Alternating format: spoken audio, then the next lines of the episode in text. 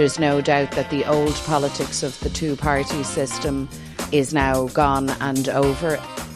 I don't need lectures from you or anybody on, on the Sinn Féin side of the House. We're very reluctant to kind of say what's red lines, but, but we do have to take climate seriously. There's going to be constant criticism, there's going to be a lot of disappointment, and whoever goes into government is going to be unpopular. Hello, and welcome to the Your Politics podcast from RTE News. Well, it's budget day, and the government has announced a massive 11 billion euro package with an unprecedented level of almost immediate payments between now and Christmas. So big money is being thrown at the cost of living problem, fueled by those bumper corporation tax receipts. To discuss all of this, I'm joined by our political correspondents Micheál Lehane and Paul Cunningham, and later by political coverage editor David Murphy. So, 11 billion euro, Micheál, it's spread around quite widely, but the political danger here is that it just can't keep pace with inflation. Yeah, that seems to be one of the big dangers, and that's a particular danger when it comes to those permanent uh, changes, those things like the 12 euro increase in the state pension and the welfare payments, that that's out of kilter with that. But I suppose there probably is a more immediate challenge too for government, although there is a lot of money. There's that 4 billion euro package, which is began its life at somewhere around 1 billion, then went to 2 and then 3 and ultimately 4, as you predicted, Sandra, it would. Then, I, I, said it weeks ago. You heard it here first. I said did. four billion. Yeah, and that, that's that's just an extraordinary amount of money coupled with the fact that it arrives quicker than most other uh, budget measures traditionally would. So it probably does get the government a certain degree of flexibility and a degree of ease as the Christmas period approaches. At the same time, if there is huge energy bills, which there potentially is for people in the next three or four weeks, you could see the mood begin to build quickly around the fact that those measures will evaporate quick enough because they are, in large part, once off payments, despite the fact that they are spread out widely and many people will get them. And it will be at that point that you will see renewed calls again for things like a cap on energy prices, I think. That certainly seemed to be the way for opposition parties, at least. Their sense of it, Sandra, was that. Um, the government was cushioned till the end of the year with these one off payments and a credit, but it was maybe only when the second energy bill came through that and the January blues hit that then sort of you know the storm was really going to brew and it's at that point that um, the pressure will come on yeah. the government so there's a sense that maybe this is the eye of the storm a few months where things will be tough but not that tough you know come January then all bets are off and the pacing of the payments for the electricity bills to households as well. The fact that there's two after Christmas uh, probably has an eye to that, that, that some of the money could be gone.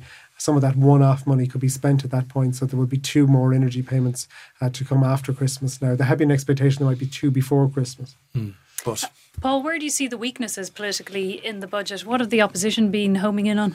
I suppose there, there, there are two main themes. Um, one is the question of fairness, that um, the Social Democrats and Labour both identify the fact that if you just look at income tax alone, that sort of the more well off in society are going to do better than the, the more vulnerable. The government's response to that is that you have to look at this budget in the round. If you take account of all of the social protection measures, measures things like extra fuel allowance, and, and put them all together, then the weakest in society are protected. So you're going to have that big clash. And I think the second unknowable thing is just exactly how this crisis is going to play out, how big inflation is going to be, and to what extent are these supports then going to be gobbled up. And I think that is the big question. Um, Paschal Donohoe was pretty clear that inflation is here to stay. And if it is here to stay, then we've got a problem. We just don't know how big the problem is going to be. And to a certain extent, that you can't really project forward. Opposition parties are pretty clear. Once again, things are going to be bad. It's going to be much worse come January. And they still believe that um, the government is going to have to go back to the kitty. And in some ways, even though the COVID budgets were extraordinary too, uh, within many of them, there was a hope and a sense that things might lift quite quickly. Ultimately, it didn't, and that crisis went on for quite some time. But here, there seems to be uh, a realization that these prices and prices generally on things like food and energy are going to continue uh, soaring for quite some time to come. So there's no great hope, even perhaps in, in the medium term, of this crisis abating. And I think if they're going to do something, I mean, like if you make that parallel with COVID, something the government is absolutely firm, you can't compare like with like. But there was the question that when the government felt it was short of cash and had to support businesses, had to support jobs, had to support people compelled to stay at home, they went and lashed on money onto the national debt. And so that is always an option which is left open to them. But at the moment, they're saying definitely not. And Micheál, what do you, what's your sense of what's the mood like with the backbenchers? It doesn't seem. They, no, it's extraordinary. It's calm. Yeah, it's really they seem calm. calm. They're smile. I mean, government TDs by and large are smiling. They don't want to be seen to be smiling because uh, it isn't that. There was no whooping in the chamber. It wasn't No. one of those budgets. No, under understated in their approach, but smiling. And I suppose the fact that there are no protests at the gates either, and really wasn't many protesters all day at all, despite the extensive hoarding around the Leinster House and government buildings this morning. Uh, this was a budget that gave out a lot of money, uh, money that's going to be delivered quickly, uh, and didn't uh, cause so far at least, any great unease on the government backbenches, the opposition, trenchant criticism. At the same time, not the kind of real fire that might be there uh, in a crisis budget. Yeah, I mean, I was sitting in the press gallery for the delivery of the budget speeches, and it was quite muted. Um, the first sort of ripple that you got, I mean, if you think back to budgets of the past, there was screaming and roaring across the chamber as various different young. announcements were made. it's a long, long time ago. But in this one, it was quite muted. The first time you heard something was when the Rural Independent Group um, clicked that um, the carbon tax was going to roll on, it wasn't going to be paused. But then Paschal Donohoe, the finance minister, said that the two cent increase in petrol and fuel was going to be offset. So at the pumps, it'll remain the same. But that was the first time, and he was standing on his feet a long time before that happened. I think there is so much money, it's a question of wait and see rather than getting upset today. Paschal Donohoe did, as well as, you know, living up to, to his reputation for being prudent, I did emphasise money that was being set aside uh, for another day, and it's not called a rainy day anymore. He also mentioned the over reliance on a small number of companies when it comes to the tax take, uh, which is extremely generous from those companies at the moment. And he spoke about debt, debt levels being a very high, kind of among the highest uh, of many countries. So I Second suppose, highest, I think was, yeah. So uh, all that uh, striking kind of a note of caution and as well delivering the kind of curious, unnerving sentence about shocks becoming more frequent and having a greater impact uh, generally on society here and the vulnerability of the Irish economy always when things take a, a turn for the worse globally. on that basis because we're such an open economy that's sort of when things are going well, you know, it's good for us, but when things go bad, we get an ordinary hit. Yeah, so warnings aplenty there. I mean, if you were to Yes. look at the the non-silver lining. But Paul, uh, the three party coalition putting this budget together, Fine Gael obviously trying to claim the income tax cut, Yes. the really giant cut. It's going to cost 1.2 billion euro. Fianna Fáil, maybe some of the social welfare stuff. Did the Greens get enough to satisfy their base? Yeah, I mean, I think the the Fine Gael did well. They had their tax cut, and that was like sort of a bottom line for them. And they also got an indication that maybe in the next budget, um, a reframing of the tax code was also on the cards. It's something going to be examined. It was something which Leo This Varadkar was trailing. rate, yeah. Exactly, Leo Varadkar was trailing and then was put back in his box. Um, this will make the Taoiseach and Taoiseach to be very happy, won't it? absolutely, yeah. So I mean, Whether it happens or not. you can- Well, you know, usually those things, once there's an indication that it's going to be looked at seriously, is a pretty good um, suggestion that it's going to come through. Not a guarantee, but a good suggestion. But just to answer your question in relation to the Green Party, I think the Greens will be happy. If you're looking at the budgets that was given to Eamon Ryan or to Roderic O'Gorman, they've got double digit growth on them. So those are, are big. Um, the key um, phrase for the Green Party is we were going to do something on childcare and a 25% reduction on bills. That's particularly substantial. But And all the parties want to claim that. I mean, that's something Yeah. Fianna Fáil and Fine Gael will go back to the voters with and say, we brought you this. Yeah, but I think from the Green Party's point of view, they also need to sort of broaden it. It can't just be about the issue of climate change. They have to be able to present themselves as, as a broad party able to answer everyone's concerns, particularly in a time of crisis like this, a cost of living crisis. So I think that was key. But, you know, on the sort of environmental stuff, they were getting more money for um, to ensure that more homes are going to be sort of upgraded um, from an insulation point of view next year than this year. So I think on a range of, of policies, they will are particularly happy, but as you rightly say, it's not quite clear that the public will pick up on that. There's the public transport fare reductions as well, which Oh, yes. continue. Although I'm told that was the Taoiseach's idea initially. That's why I didn't raise it. The Greens have been claiming that one, certainly. They said that's, that, that, that's their initiative. yeah, they, And they have substantial. I mean, I, we always have to reference the fact that you know people like um, people before profit have been advocating that if you're actually serious about um, climate change, you want to reduce the transport emissions, which is one of the highest sectors. Then it is you know getting more buses, getting more trains, and making it free. You know, if you make it free, people will will make that change. And what about the ministers, Micheál? Sometimes uh, we see this kind of public battle. There's this jockeying for a certain ministers fighting for their department and trying to claim wins individually and frame it as a tough battle, but they got something in the end. Where, what politically do you see? Where's Yeah, I that think, landed? I think Heather Humphreys is, is very good at this because the social protection budget always seems to be the final one uh, to be nailed down, and inevitably uh, it's presented as something that went very late yesterday evening, and perhaps perhaps it did, and there were many measures there, so it probably did take some time to get it all through. So I think you see a constant battle there between social protection and, and public expenditure, as well as that. Simon Harris uh, keen to mm. emphasise the type of reductions that were made around third level fees. Some of them applying to everyone. That one thousand euro reduction this year, and then of course a more permanent one for next year, a more permanent change too, uh, likely to kick in around an increase to the SUSI grant, uh, as well as that double payment of the grant in December. So I think he can point uh, to many things there. And Norma Foley in education to the books. Uh, the free books at primary level. It was very well. well. handled that one. I think across all the front pages on Monday, a very positive announcement for the government. Yeah, that seems to be uh, the way it goes. That things like that, that perhaps on a budget day in itself mightn't have had quite the same impact, does certainly in the days leading into to a budget. One interesting thing I thought was, you know, a big thing for Leo Varadkar was the question of supports for businesses and um, who are fearful that they're not going to be able to pay the bills, therefore they're going to let people go, job losses, unemployment, and sort of that turn in, in the economy, which um, no one wants to see. And so there was this um, billion euro plan to try and assist them. What was interesting about the plan, to a certain extent, when it came to energy, was they, they did implement a form of cap that 40% of bills under certain criteria would be looked after by the government, with the company then having to look after the 60%. So it would appear on a point of principle that when it comes to businesses, the government is quite happy to have some form of energy cap. But when it comes to households, they don't.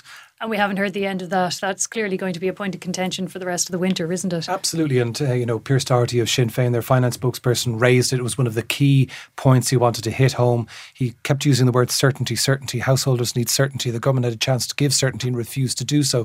But as um, Mary Regan was saying in the podcast we had last week, if you look at, say, the Dutch model, they had a partial cap, maybe something like the business cap we just have here. But that the challenge for the government over there was that they had to cut back on teachers cut back on nurses and doctors to be able to afford it. So if they do to go the cap route, it doesn't mean um, a free check. It probably means consternation with government as they try and somewhere. who's going to get the chop. Yeah.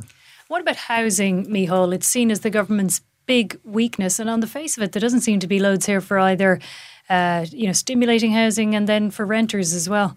Yeah, I think there was a feeling within government that the capital budget is sufficient around housing in large part, and that it's a matter. You can't of, spend it all. Yes, and then the whole question of, of renters. The government did move in that direction in the end, but a 500 euro credit, uh, many in the opposition saying that that really doesn't uh, compare with the type of increases that have been happening. Even Pearse Doherty said in places like Donegal, uh, rather than the huge urban centres in the last year alone. Uh, but it certainly was was a move, and perhaps something that couldn't have been quite envisaged even a short time ago. I think the government too extending the help to buy scheme uh, by two years was significant, despite criticism uh, of that scheme from some. Uh, government really nailing it down for a further two years. And today they said they were going to publish the report that had been conducted into it, but they look at that report next year. So they've kind of long fingered any changes to it. Yeah, the fact that it's a, a two year uh, extension, albeit the minister indicating that he will he will look at that review. Obviously, that does seem to be, judging by the comments from the Taoiseach about it last Thursday in the Dáil, an important scheme to both Fianna Fáil and Fine Gael now. Yeah, absolutely. It's something they um, are keen to promote. And but I also think when it comes to making a principal announcement and then coming up with the details sometime later, we had an echo of that when it came to pensions. We had a principal announcement mm-hmm. on pensions, but when we're actually going to get to see the data behind that decision, what, March, April, May, who knows? And you mentioned, Micheál mentioned it earlier, but the big overhang on this budget is that the government can pay for this because of corporation tax receipts and even income tax, which is fueled by people working for those small number of companies, 10 companies paying such a big chunk of our corporation tax. But even though Paschal Donohoe is warning about the dangers there, in some ways, they're not really restraining themselves. They are, there's such a danger because they are banking on those receipts. They have been using them. Yeah, I mean, if you look at it one way, say, even like on VAT, the government has been winning because as we're paying for our higher energy, there's a VAT on that. So there's the government has been gaining some on that. On the question of um, corporation tax, I think there was a clear signal from the finance minister that these days could be over. I know we've heard that before, but there was a beginning of a, a sort of a departmental change in which they were trying to extract the resources that they were getting from um, these multinationals from the domestic economy, and that they were going to try and use some of those resources, either the not a rainy day fund, but it's a rainy day fund, or to use it to pay down debt. Um, Micheál mentioned our national debt, which I think is around 240 at the moment. Um, 240 billion per person, was it? Exactly. But, you know, the finance minister was talking about how we're the second highest per capita at the moment. By 2025, we're going to be sort of well down because we're going to pay it off. So you can see a mechanism by which they're trying to prepare themselves for that day, which is getting sooner, where just those billions aren't going to be ro- rolling into coffers anymore. But Micheál, it's going to be a cold day. The government has been very lucky. The COVID budget's fueled more by borrowing. This one, uh, the corporation tax, just looming large. Yeah, and it, it will present a big problem. At the same time, I suppose, will there come a point where government will get to deliver a budget in more more normal times? Michael McGrath saying today, these are not normal times. All the budgets that have proceeded during the pandemic weren't normal either. Uh, so it's it's it's hard to know if things were on a more even keel and there wasn't an economic shock that was referenced today. Uh, would would things be different then? I think that must be the, that's probably the hope. So we're joined by our resident doom merchant here, David That's Murphy. me. Yes, you're going to inject some, uh, just in case people were happy with the budget. You're going to warn people that things are going to get a lot worse on the debt front, uh, and in some ways, the the economy next year, the predictions aren't great. Well, you know, every year in the budget they produce a thing called Budget 2023 Economic and Fiscal Outlook, and it's written very differently to the actual budget speeches. And clearly, they've highlighted a whole range of things that could go wrong in terms of the economy. First thing is they're making some fairly gloomy assumptions about inflation. So they say it's going to be 8.5% this year, it's going to be 10.5% next year. Now, that, that obviously is very high. The other thing they've done is they've really significantly pared back their forecasts for economic growth. Uh, they were thinking it was going to be 3.9%. It's now down to 1.2%. So there's a really, really big reduction there. And there are different ways of measuring the economy, and the Irish are pretty good at coming up with new ones uh, because some of the ones we have don't suit. And so, what they're looking at is a thing called modified domestic demand, and it basically measures uh, personal consumption. It measures uh, investment uh, by the by the government and investment by businesses. And if you, uh, that's the one they're looking at. Uh, Minister said it's the best one, David. It's he says the best one. He says the best one. But you know, up until this one, they were using another one. Yeah, which was its own modified version of you that know was the, the main. GNI one. Yeah. That was the GNI As one. opposed That to the GDP one. Yeah, yeah. It's all in alphabet soup. But if you look at the other one, it's easier to call it that, the other one. If you look at the other one, that's actually only going to be half a percent growth next year. So that's really actually pretty close to no growth, Yep. which means the you're in a situation where if you get a, a big shock to the economy, you'll have no growth or even a recessionary type of environment.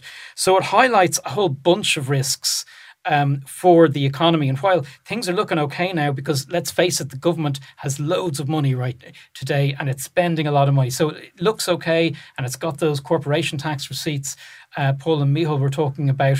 Uh, but there's a lot of clouds on the horizon. We're not sure what's going to happen next. And the Department of Finance, in those numbers, they're predicting that consumer spending will actually, people will really cut back between now and the end of the year. The people are going to get their bills uh, and that, that, that area is going to contract. But one of the features we've also seen is on the bond markets, and Ireland has to go back in and roll over its debt uh, all the time. But the borrowing costs have gone way up since the beginning of this year. They were close to zero, and, and now they're up way over 2%, aren't they? That's right. So this is something that was referenced in Paschal Donohoe's speech. We were able to borrow for no interest at all, which was amazing. And then, as the economies returned, as inflation creeped up, uh, what we've seen is that countries like Ireland have seen their cost of borrowing on the international markets go up. And now in Ireland, it's over 2.5%. So there's a couple of implications about this. First implication is that we've got a very high national debt. As we were mentioning earlier, it's 224 billion, which is 44,000 per capita. So that is the second highest in the EU. I thought it was two two two four as opposed to two Sorry, four oh. two- sorry, 224. Yeah, 224 Okay. uh, billion. And um, then in terms of our, our debt per capita, uh, the highest is Belgium, then Ireland, and then Italy. And people, you know, get very het up about the Italian bond market, which is absolutely enormous. Um, but, you know, we've, we've got a lot of borrowing. Uh, we've borrowed a lot on the basis of bonds, which we don't have to pay for 20 or 30 years. So that is good. But countries don't really pay back borrowings. What they keep on doing is refreshing them. So as a bond comes due for repayment, we go and we borrow more money to pay off that bond. So a lot of our bonds are at low interest rates, but when we come to repay them, we'll have to pay at a higher interest rate. And the problem about that is that you don't really want to be taxing people and using that money simply to pay interest on your bonds. That's not a very good use of money. Wouldn't it be fair to say, and I think there was something that they were doing during times of low interest rates, the government was buying an awful lot of bonds on long term so that rollover period isn't something that's going to pop up too quickly? That's true. Uh, the only counter argument to that is we have a lot of debt and we will have to roll it over. But it's certainly true the uh, NTMA, the people who manage that debt, have been doing uh, a very, very good job. Micheál, how about uh, were there any surprises today? I know Yes, there's been a cider, lot revealed. Cider, pear there's some cider. Pear cider, there's a cut, isn't there? Okay. To encourage the production of I cider that and one. pear cider in particular. Yes, the only kind of uh, Perry, isn't it called? Is Was that it- what it called? yeah, but it- was a little word for it? yeah, Okay. yeah. It No caused- pear cider drinkers here. When, when the word was announced, it caused um, the Taoiseach Neil Martin to look up at the press gallery, slightly bemused looking at him Oh, really? because everyone looking at each other going, we're Yeah. talking Right. millions and billions and then Yes. suddenly cider. So there's an incentive for uh, small producers of, of cider, isn't there? There's, there's a tax Yes. break. And as well as that, the cost of applying for a late night exemption to encourage what the government called the nighttime economy. Oh, yes. That's been cut in two uh, just a few weeks before. So if you want to hit the nightclubs, there should Yeah. be more of them. There should be more of them. just Helen McEntee's bringing in uh, that legislation Yeah. that will change all the, the rules around how long and when pubs I and think they're going to can stay out open. really. They're going to stay open really late. Do we know Yeah. six a.m. or something? yeah, isn't all it? within Uh, a few weeks. yeah. It's going to be revealed. Yes, yes. So, so if you're going out and you were tonight for a late night and you were having your pint of pear cider, you'd also be able to buy your newspaper, knowing that the um, newspaper company is going to be able to charge a reduced rate of VAT. But I don't think it's really clear whether or not that's going to be passed on Yeah, I think that yet. that's a curious one. We will wait and see. The newspaper's very happy because apparently this VAT cut is worth 39 million euro in a full year. So how much of that will be passed on? I mean, I think there's a more serious point here that the newspaper industry has been in a lot of difficulty. And to a certain extent, you know, when you don't have newspapers, you don't have the media, they're not able to shine a light on various aspects of society. So, in a way, government is trying to help that. And we've seen. Paschal Donohoe had some complimentary words for the important work that the newspaper journalists were doing, and I'm sure other journalists as well. Maybe not. And the concrete levy, last word to you, Paul. This is a kind of a curious one we weren't expecting, but Yeah. is it kind of uh, politically a hard sell because it could, it, it's likely to be passed on to consumers? I suppose if you think about it, this you know is related to the MICA issue, where um, we found out that you know so many billions are going to have to be spent to help people, you know, from Donegal through to Mayo, all the way down the coast, and it links into other brick problems where other minerals have been causing chaos. And there was that report a few months ago where they were talking that nearly all of the properties which were the apartment blocks which were built over the course of a decade had had problems. 75%, yeah, that's coming to, to And there was a public very atmosphere at the time, uh, which was, you know, is this another case where the taxpayer is just going to have to roll over and pay out billions, and is there no accountability? So, to a certain extent, it seems that that was the motivation for this, whereby you know there was going to be a levy placed on on blocks. We hear from the uh, builders uh, rep- representative groups that could add two thousand euro to the cost of, of a home, um, and that raised the question: Well, why would you be doing that when? Due to Brexit and broken supply lines, the house of building a house, uh, the cost of building a house is already um, high enough. So why would you want to make it even higher when we're talking about people struggling to buy homes? So I think that's what um, people sort of perked up at. Let's see if it makes it through to the finance bill, but the intention is certainly there. I think another kind of big enough measure, uh, which you're likely to see take effect fairly soon, is that huge numbers that will be included now in the fuel allowance, potentially up to 80,000 uh, more households with, a- with a focus on, on people who are uh, on pensions or, or the state pension. So that is a very large cohort of people. If it's households, it could be well over 100,000 uh, more people. And that leads, I suppose, gives the government a, degree of, of political space as well with people who are on pensions who can be a very forceful and vociferous group if the budget were to go against them.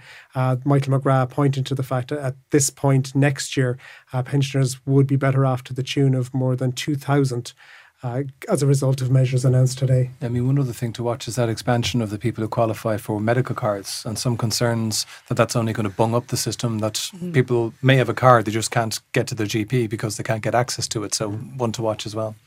So, how about some political predictions, just so you can all hang yourselves on some predictions for next year? So, we had the cost of living measures back in February.